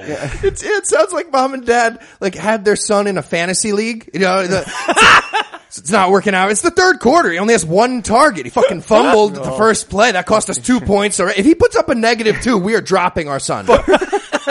This determines who enters the next round robin, does it not? Carly Fiorina comes out. I saw a football player kicking and screaming, and his parents dropped him. I don't know what that means. My skin's all bunched up underneath my shirt. It's all bunched together. It's held there with chip clips. Again, minor point, but in this very first offensive possession, they go for it on fourth down from the 20 yard line. What? I don't know. Um, and, and, and again, I, I want to just like let the quarterback know not conspicuously nodding towards your intended receiver is probably a good idea. Yeah, You know? you might as well roll a chalkboard out and be like, "So here's our play. So everybody can see. Hike. Speaking of chalkboards, by the way, when when when Bill Engvall's given his speech, there's some X's and O's on the on the chalkboard behind him. This is the the movie understands football so little that I actually stopped it just to count the X's and O's and make sure that they had eleven on both sides. They did. They got that Really? right. That was the closest they Wow, ever because came. They they weren't aware of that when they shot the field. No, ever. not at all. Not at all. Well, you got to pay eleven extras to get rent those football outfits. That's, that's not worth it. Those X's and O's look like I was given to draw them. They were like, "Hey, Eli, just draw some X's and O's," and I was like, "Great. Who's on what team? Doesn't matter. Just fucking draw it." He's going to be talking about Jesus anyways. right. Um. So then he gets his chance, and mo- and the villain is heckling again. Oh yes. Uh huh. We've got to go back to the bitchy moms in the stands. Right. At which point the mom stands up for herself by being like, you know what? You're right. You're right. I'm a bad mother. Yeah. And I'm like, wait, was that, you got her? And, and and well, I guess she did because Cruella de Vil was so cut deep that she decides to sell Alexa out on the necklace thing. Now, as you recall, early in the movie, uh, mom got a necklace from dad, but then went in and exchanged it because she didn't like that one, and she told her friend about it, and now her friend is going to sell her out in front of her husband. And this completely meaningless, no, no, I wanted the green one situation is devastating. Yeah. He's To like, dad. he, he says, nothing's good enough for you. And I wanted her so badly to be like, no, just this necklace. Like this necklace wasn't nice enough. I wanted a nicer necklace. No, you're mad. All right. We'll talk about it later. And of course, this is also where Grandma comes to uh, to Alexa's defense and hits a woman where it hurts. The dye job. She goes, "You can see that your roots are gray," and then all of a sudden, Cruella's just devastated. Fuck this misogynistic fucking movie. I wrote in my notes at this point, by the way, I can't imagine any vaginae were relate were were utilized in the writing of this movie. It blows me away that a woman wrote this fucking movie. Oh, This really? is so misogynistic. That's so, that's so upsetting. Oh, not only that, but it was the bitchy. It's the bitchy lady who wrote it. Oh, of course. So she was like, I'll let him get me where it hurts. My roots, what can I say? it's hard to go through. It's hard to, I won't cry this take, I promise. Go ahead and say it and I'll just, I'll just think about other stuff. And the director leans forward and he's like, I don't understand what's happening. Did you write this movie? Go fuck yourself. go hold the mic. That's what I do for a living. By the way, this was like the denouement for for Grandma, where where like she used her powers of country for the forces of good. Right, exactly. So this is this is the moment we're supposed to say like, oh, all right, Grandma's okay now because she was a bitch to the right person. No, she's just a bitch to everybody, and that's the person she was talking to at this. I point. wanted that shot to continue and grandma to just walk out towards the bathroom and kick over some kid's ice cream cone and be like, take that, you little faggot. she jumps in the air like the end of Breakfast Club. Grandma! Did shit and um. And no, of course, the, the husband midway point between George Clooney and Dom DeLuise is fucking devastated. Um, and I have to say, dude, like, a traded necklace is the least you've got to deal with when you're fucking that far out of your league. Because, like, say what you will about her horrible acting, the mom's pretty smoking hot. Oh, yeah. The dad, not so much. Yeah, absolutely. I mean, he looks, he looks like a baseball cap preacher and she looks like a passable eight. Like a nice Yeah, yeah, eight. right, right, Yeah. exactly, exactly. So, and of course, on the field, you know, Bo just can't get shit right unless his incestuous lover tells him random stuff. So then we get that. Right, they have the Jack and fucking, they have a Titanic montage where she's like, Bo, I didn't cheat because of you. And he's like, oh, alright, now I don't suck at football. so, therefore, Which leads to the weirdest, now again, I don't know a lot about sports. The guys know a lot more, you guys know a lot more about sports than me. But I know that wide receivers are not allowed to call a play. There's not a moment in football where they go, Coach, Coach, I've got an idea. Oh, do you? Why don't you voice it to me any other time? Literally any time except right here in this moment. All right, so we have to set this up. This is so, like, every football fan is going to cringe their way through this bit. Okay.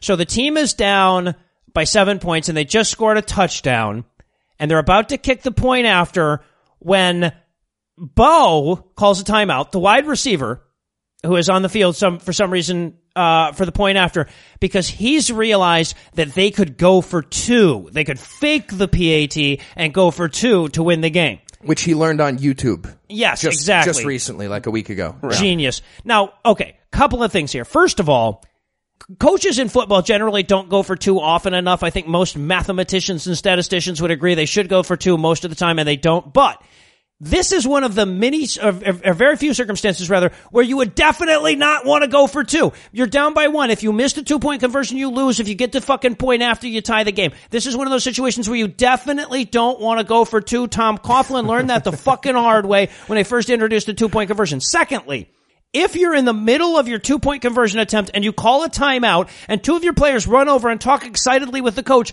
everyone knows you're gonna fake the fucking point after, don't they? You're obviously- Mom knew. Mom is sitting in the stand saying like they're gonna fake a fucking P- PAT here and go for two. If mom knows, the goddamn defense knows, don't they? Yeah, nobody's trying to ice their own kicker. It makes Right, absolutely no right. sense. And the mom knows way too much about football at this point. She's talking, oh look, Bo's reporting tackle eligible here. They're gonna run the fake. He's going out to the flat route. He's gonna do a flat route flare and they're gonna hit him. No. She's got a little screen that she's drawing on. right, right. So, so they, anyway, so they run over to the coach and they're like, "We should fake the PAT." And the coach is like, "I'm, I'm the coach though, and and like we we." You know, you practice plays before, you don't just make up a play in the middle of the game that no one else on the fucking team knows you're gonna, even knows like how that play goes or anything. You do when your entire defensive line's job is just to like gently shove at the people in front of them. What'd you say to me? What'd you say to me? And touchdown. All right, good game, everybody. So we got mutiny on the gridiron. We've got a fucking call so stupid Pete Carroll wouldn't have made it in the Super Bowl. And of course, they get the two point conversion and they win the game. And by, by the way, Bo is all by himself in the end zone. No one else is even on that side of the field at this point. And, and by the way, they call the two point conversion fake and then they go up to the line and then once again, the like extra no need to have another signal, but the signal for it is once again an extended gay eye fuck between Bo and the quarterback. Yes, and yes. the defense, like a defense watching this, they, they, they have about 20 seconds to respond to this and they can just stand. Hey, do, do, do you guys see how he's gazing into the eyes of number 83? Again, they did that before. Just, okay, here's what we do. Don't let him walk over right there and be wide open because they're still doing it. They're still Why don't we? gazing. Why don't we all just walk over other. there? Their their defensive line doesn't seem to want to move us at all. We could just we're just gonna go over here. Oh, what do we? We still stand here in a line, right? Yeah, I mean, whatever you guys want to do. That'll work. That'll work. If they don't get a delay a game, just make sure you cover the main character if they snap it eventually. Exactly. Yeah, exactly. So hooray, they won the game or stuff. But the movie can't end there. Oh, I want to touch on one thing. So I did not realize that when one does that two point conversion thing, you have to mime, you have to fake mime the kick. Uh, and that's in the shot is the guy fake miming the kick. So in my head, it was just some gay football player celebrating like, yeah, X kick. Huzzah! Didn't see that coming, did you bitches? The they play the best. Bam, bam, bam, bam. Watch it without the eyes of someone who knows sports, and there's just one player who, in the middle of the play, kicks his leg into the air and is like, "Huzzah!" Nobody puts Johnny in the corner. I want Johnny to have his own movie. The gay member of that football team who just every play is like, oont, oont, oont, oont. Eh, What is love? Baby, don't hurt me in the background while Bo's trying to catch all the footballs. I just want to talk about this this winning catch one more time. So yeah, he finally makes it on like probably the 50th take, just barely, you know, end zone's completely empty. The, the mm-hmm. crew clearly went home except one camera guy who's doing the camera and throwing him the passes that he talked into it. I'm going to get it right. About just please. It- it's so terrible. The shots first, it's a shot of his arms stretched the wrong way. He's facing the other direction. Yep. Then he's running the wrong direction. Then he's running toward the sideline. And then you get like a few frames of Tecmo Bowl for no reason. And, and, then, he, and then he's just standing there facing the camera and he barely caught it really awkwardly. Like honestly, like everything that about this movie is terrible. But you know, when you actually feel the need to point out specific pro- points where the editing was shit, you know you're you're dealing with a bad movie. Okay, so like in the middle of this this scene, they have they have to cut to the football flying in the air, and first of all, the football looks like somebody shot it right after the fucking quarterback uh, released it, and secondly, the background is like desert or whatever or something when they throw this like it's not even like taken in the same yeah and and then you see it for like a half a second. Okay i'm sorry. I cannot do justice to how poorly edited this one fucking moment oh. is but it, like like literally like it's so bad it takes you out of the movie as bad as the acting the screenwriting the directing everything else has been at that point in the movie you're like this movie deserves better editing than that Oh, it's like a green screen. The, the football's in Hawaii for a second for no reason. If halfway through the Absurd. shot it cuts to someone's home videos, and it's like, say, wave hi to grandma. Wait, sorry, football. Still flying through the air. Oh, it was so fucking bad. But hooray, they won, and, and now it's night all of a sudden. Now that we have won football, night can fall. exactly. The curse is broken. So now they're leaving the they're leaving the football game, and somebody runs up to the parents. Somebody with the school runs up to the parents and says, "Oh, you've got to be so proud!" And they're like, "Oh, we are because our son is awesome." He's like, "No, I, I meant because of your your daughter. I'm the Latin teacher, and uh, I just want to let you know that she aced her midterms because that isn't a weird thing to run up to somebody at a football game and tell their Right. parents you would about." you would run up and congratulate them because they got accepted early admission to MIT, not the useless midterm, which now means nothing. Right? You'd be like, right, oh yeah. exactly. uh, Also, I want you to know your daughter like raises her hand a bunch in class. Hey man, are you just lonely? I don't know. Where are we going after the game? Am I right? Woo! Are your tears running down your face? No, I just used some Visine. I'm the Latin teacher. You've said that three times. I know. I'm the Latin teacher. And of course, Bo's about to walk out, and then all his friends show up, and they're like, "Hey, Bo, you know we like you now again because you football. Um, you want to come hang out?" And he says, "No, guys, I've got a sister to fuck." So he decides to do some family time instead. Oh, and of course, we have to see Mom returning the big necklace and getting the little one again, so that she's now an unbitch. Right, and she and then she goes to the uh, the hippy dippy prayer circle place where mm-hmm. she basically sums up her story in case someone fell asleep and pooped themselves awake for the last part of the movie, where it's basically like I wanted to control the world around me, but then I realized God wanted me to snitch on my son. Here, and then she has a moment with her daughter where she's like, "Here, have a tree amulet with a platitude in it." And, I- and I'm, s- I wrote in my notes, she got into MIT, you fucktard. No one ever mentions it again in the movie. No one's like, oh, and No. you got into a great school too, right? But most of all, here's the necklace. Yeah, exactly, exactly. I also want to point out that that now grandma goes to biblical highlights for kids class too. Yeah. So like the relationship between mom and grandma is What did grandma draw in her coloring book? A necklace of ears I wore around myself and numb. Cut this one off a baby. Wanted them to know. And then it's happy family time because Jesus, and we actually end the movie on dad saying grace. That's it. So, in case we haven't fully warned you off of watching this thing, I want to reiterate a couple of things. This is a movie about football written by people who know nothing about football or non-football things. This is a movie that was filmed over an 18 day period, but they took 13 days off to masturbate. This is a movie based on a grown up Jesus activity book. This is a movie where Bill Engvall stands out for his skills as a thespian. This is a movie written by a couple named Alexa and John in which the names of the couple at the center of the story are Alexa and John. This is a movie where the soundtrack makes you think the singer just keeps missing the cue and the band has to vamp. This is a movie that would have been a more enjoyable experience if I'd had to eat it. And for my money, this was the single least enjoyable movie that we've ever watched. If if they had used Engvall a little bit more, I think it would have been a lot better. And like honestly, I guess that's not a good sign if you underutilized Bill Engvall in your movie. That's probably not good. But I think they underutilized Bill Engvall This by a lot. This movie is as unpleasant as handmade wedding invitations. This is a this is a wedding website of a movie where it's just like our story. Fuck you. Where are you registered? Our story. Don't you make me click through that shit. That's what this the the feeling you get when you see our story as a tab on a wedding website is this entire 60 minute movie. You're just like, Right. it's so short. Thank God it's short. That's the best thing I can say about this film is that it it is not longer than it is. That it is 51 minutes instead of 52 is the It's greatest. actually like 91. Oh Yeah. God, I was on meth most of the time, so I watched fast forward. Yeah, and uh, as far as I can tell, the only useful message in this entire movie is you should always go for the two point conversion because it has a higher expected value. So pretty much all the time you should go for the Yeah, that's that's And- actually except for the time that they did except it, for the one yeah. time they did it. Yeah. Yeah. And, and my theory about that, I think they're they're trying to say that having faith is the extra point, but the two point conversion is faith and good works. I think they're trying to get pretty deep. No, yeah, they're getting And that's Lutheran. really stupid. Yeah, Here's exactly. if you then then if you look here, having a have a five on four defense is going to mean that you're a Pentecostal, and then it's you got a whole thing. Yeah. So before Deflated we, uh, balls is the clergy. Uh, so uh, before we uh, we finish this up, I'm curious, Heath. Did this movie offend you more as an atheist, a movie lover, or a football fan? Uh, yes. All Good those. and uh, and honestly, also as a Netflix customer, I'm pissed Yeah, that I paid for a little right. bit of this.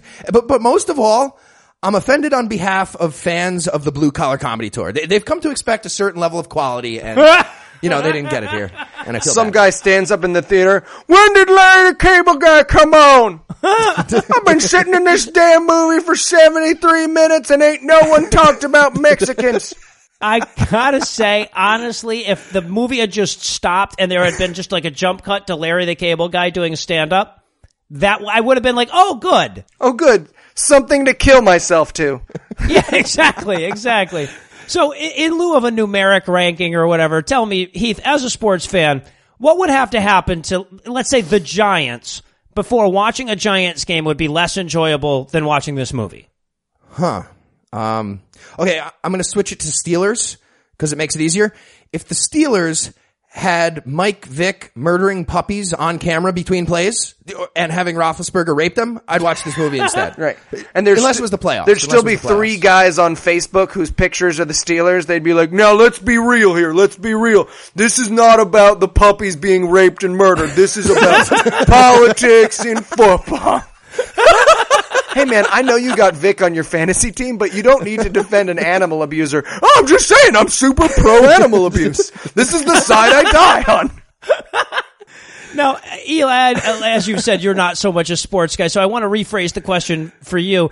Uh, what would have to happen in a Harry Potter graphic novel fanfic or whatever it is that you like instead of football before you'd enjoy it less than this movie? I I would need an entire eighth book just about Luna Lovegood just wandering around and slowly discovering that she has Parkinson's before I could enjoy it. Like where Luna Luna woke up. I don't know. I feel shaky, she said to Harry. Yeah, whatever, said Harry, and wandered away. I would actually that was, sounds great now. Now I'm take it back. yeah. This would ha- this would have to be a a if the third book of Name of the Wind was entirely about Denna. If the entire book you don't get it because you haven't read that book, but there's a horrible character in that book. Trust me, if you read it, third book all about Denna, just nothing but Denna from Denna's perspective. She does her hair, ties those bullshit knots in it. That's how terrible it would be before I'd have to enjoy it less than this movie. Well, you know, I, for, for, for what it's worth, when I phrased the question, I knew I would not understand your answer. Yeah, so, exactly. um, uh, there's no biggie. Two point Now, conversion every time. That's what I learned today. There we go. You've learned more than most Important NFL stuff, coaches, and that's it. unfortunately. They keep it, they're going to have the fucking PAT on the other end zone at some point. They're going to be going, like, guys, it makes more fucking sense to go for two and it's more fun to watch. And their coaches are still going to be kicking the goddamn Kick it. PAT. Anyway, completely off subject. I guess that's going to do it for our review of Catching Faith, but that isn't going to do it for the episode just yet because we still need to get you all hot and bothered over next week. So, Eli, tell us what's on deck. Last ounce of courage. Oh, shit. Looks amazing. I, I did, okay. The, in the preview of this movie, I, I didn't count, but I'm going to guess, and this is a real guess, by the way. I'm not exaggerating here. I'm going to guess 31 times that you see an American flag during that preview. Yeah, this is. I used to. I used to take. I used to watch Nicktoons, and then right after Fairly Odd Parents, they would show Marines commercials where like Mm-hmm. he's climbing up a mountain and he fights a thing with because they can't show you like fucking an Arabic Oh, baby yeah, right, right, skull. right. So he's just climbing up a mountain. He's fighting a fire demon, and then he turns into a Marine. and He's like, eh, sword goes in the pocket. Um, Mm-hmm. Yeah. So this this movie is more patriotic. This commercial is more patriotic and less sensical than the commercials where the Marine, you know, scales up a mountain and fights the, Fucking Balrog. Balrog. Yeah, exactly. It looks fucking amazing. I have. Oh, oh, I can't tell you anything about this movie right now. By the way, No. I know a man stands on a roof and yells at everybody down on the ground. That is what I know. This could be a whole movie about a guy about to throw himself off a roof, and I would love every second of it. I want to give a shout out to Fred Williamson. Um, if, if you if you're a fan of black exploitation movies, you know him. He was Black Caesar. You might remember him from uh, from Dusk Till Dawn. Um, but he plays the evil ACLU lawyer, and I love the idea, the decision to use a black exploitation actor to play the evil, bad civil liberties lawyer. Yeah. That's awesome. And they, I, I bet they have no idea why that's so Yeah. fucked up. The baseline crazy of this movie is the bad guy is an ACLU lawyer. That's there is Yeah. no. I'm trying. That's like a the bad guy of a movie being a doctor without borders. Just like Right, right. Hey there, I'm here to help your village with their cleft palates. Bah, bah, bah. Well, I, I don't know if that's any worse than the Ghostbusters making the EPA guy the bad guy. That was awful. Ronald You're releasing. We found out that there is life after death, and you keep releasing this shit into the environment. We need to test it and save it. What is something strange? Go the fuck away. In the neighborhood, go fuck yourself. We're gonna call. There's an afterlife. This has huge implications. That's okay. Let's make money off of it. Now, okay, so from what I can gather, this movie is okay. So what we see is there's an old guy and he's the mayor of a town or whatever, and the ACLU is pissed off about something that he's done, but they don't tell you what he's done. So this movie is either going to create a bullshit situation where he's not done anything wrong and no atheist would ever give a shit, and the ACLU wouldn't get involved. I was praying in my home, and this black man was walking by and heard it. Right, right, exactly. or even worse, this is going to be a love letter to people who violate the Constitution on behalf of Jesus. We have one of those two things to look forward to. Either way, I'm looking forward to. Oh, it. I can't wait. Here, here, by the way, here's the phone call that the mayor's office actually gets from the ACLU, apparently bad guy, black lawyer. He says, this is the hammer. Warren Hammerschmidt of the Yes, the law yeah. firm or whatever. Your mayor is not cognizant of the statutes that pertain to the separation of church and state. Yes. Never He's the before part has who got someone theocracy going. highlighting a word and clicking tools thesaurus been more obvious than that part of the script. and as lacerations fell down her face, I'm sorry. Oh, I gotta. I, I I I hate to be the one that cu- cuts in and explains the joke, but if you if you're not aware, that's actually something George W. Bush wrote in a paper in Yale. and Yale. He was in Yale at the time, so that's that's just yeah. in case you're wondering, no, I don't just laugh at everything Eli says. Everything Eli says is funny. I'm not an art- aren't a comedian. Fuck you, Mr. Opinionated. Fuck you. Fuck you, asshole. You think I don't meditate on that shit? I'm gonna go to sleep tonight in the last three nights and been like, I don't know, man. I think those guys are really funny and they're so smart and I can't even say Solomon Rushdie's name. I just sit there in my fucking bed, my pug taking up three quarters of the bed, my fiance playing the goddamn ukulele. I gotta read that shit from you. I'm fucking sitting here thinking I'm not. wor- Oh, cause you know who need, you know who's too full of himself? The comedian on a podcast. We're so famously egotistical. It's so easy being me. I gotta say, honestly, everyone who leaves a one star review on iTunes is a dick. I'm sorry. Like, you're just, like, email me. Tell me what you don't like about this show. Just don't be a fucking dick. Right, especially if you like the other shows. If you like the other shows, that's being like, oh, you know, I really like Papa John's pizza, but I hate their, but I hate their fucking breadsticks, so I shat in the box and sent it back. You're welcome. You're welcome for my feedback. Well, I'll tell you what, we'll take it out on Mr. Opinionated in uh, Last Ounce of Courage next week. I'm sure there'll be plenty to bitch about there. Fun little tea party movie. Really So, a lot of, all- lot of motors. It's like Sons of Anarchy meet Sons of Theocracy. It's weird. yeah, right, right. American Meets the. Oath Keepers. Son of Yeah, Man. should- Do those contradict? Yes, they do very much. Doesn't matter. Doesn't matter. It's a movie. So with all that to look forward to, we're going to bring episode 8 to a much deserved close. Once again, a huge thanks to all the Patreon donors that help make the show go. If you'd like to count yourself among their ranks, you can make a per episode donation at patreon.com slash godawful and thereby earn early access to an extended uh, edition of every episode. You can also help us out a ton by leaving a five star review on iTunes, not being a dick like Mr. Opinionated and the one star thing. Five stars or four, four would be fine, but we prefer five. And of course, by sharing the show on all your various social media platforms. If you enjoyed the show, be sure to check out our sibling shows, The Scathing Atheist and The Skeptocrat, available on iTunes, Stitcher, and wherever else podcasts live. If you have questions, comments, or cinematic suggestions, you can email godawfulmovies at gmail.com. All the music used in this episode was written and performed by Ryan Slotnick of Evil Giraffes on Mars and was used with his permission. If you like what you hear, hear more by following the links on the show notes to this episode. Thanks again for giving us a chunk of your life this week. For Eli Bosnick and Heath Enright, I'm Noah Lugeons, promising to work damn hard to earn another chunk next week. Until then, we'll leave you with a guy from Brooklyn telling you to fuck yourself. Fuck off, cocksucker. Raven went on to get a STEM degree and stopped believing in God because, you know, college.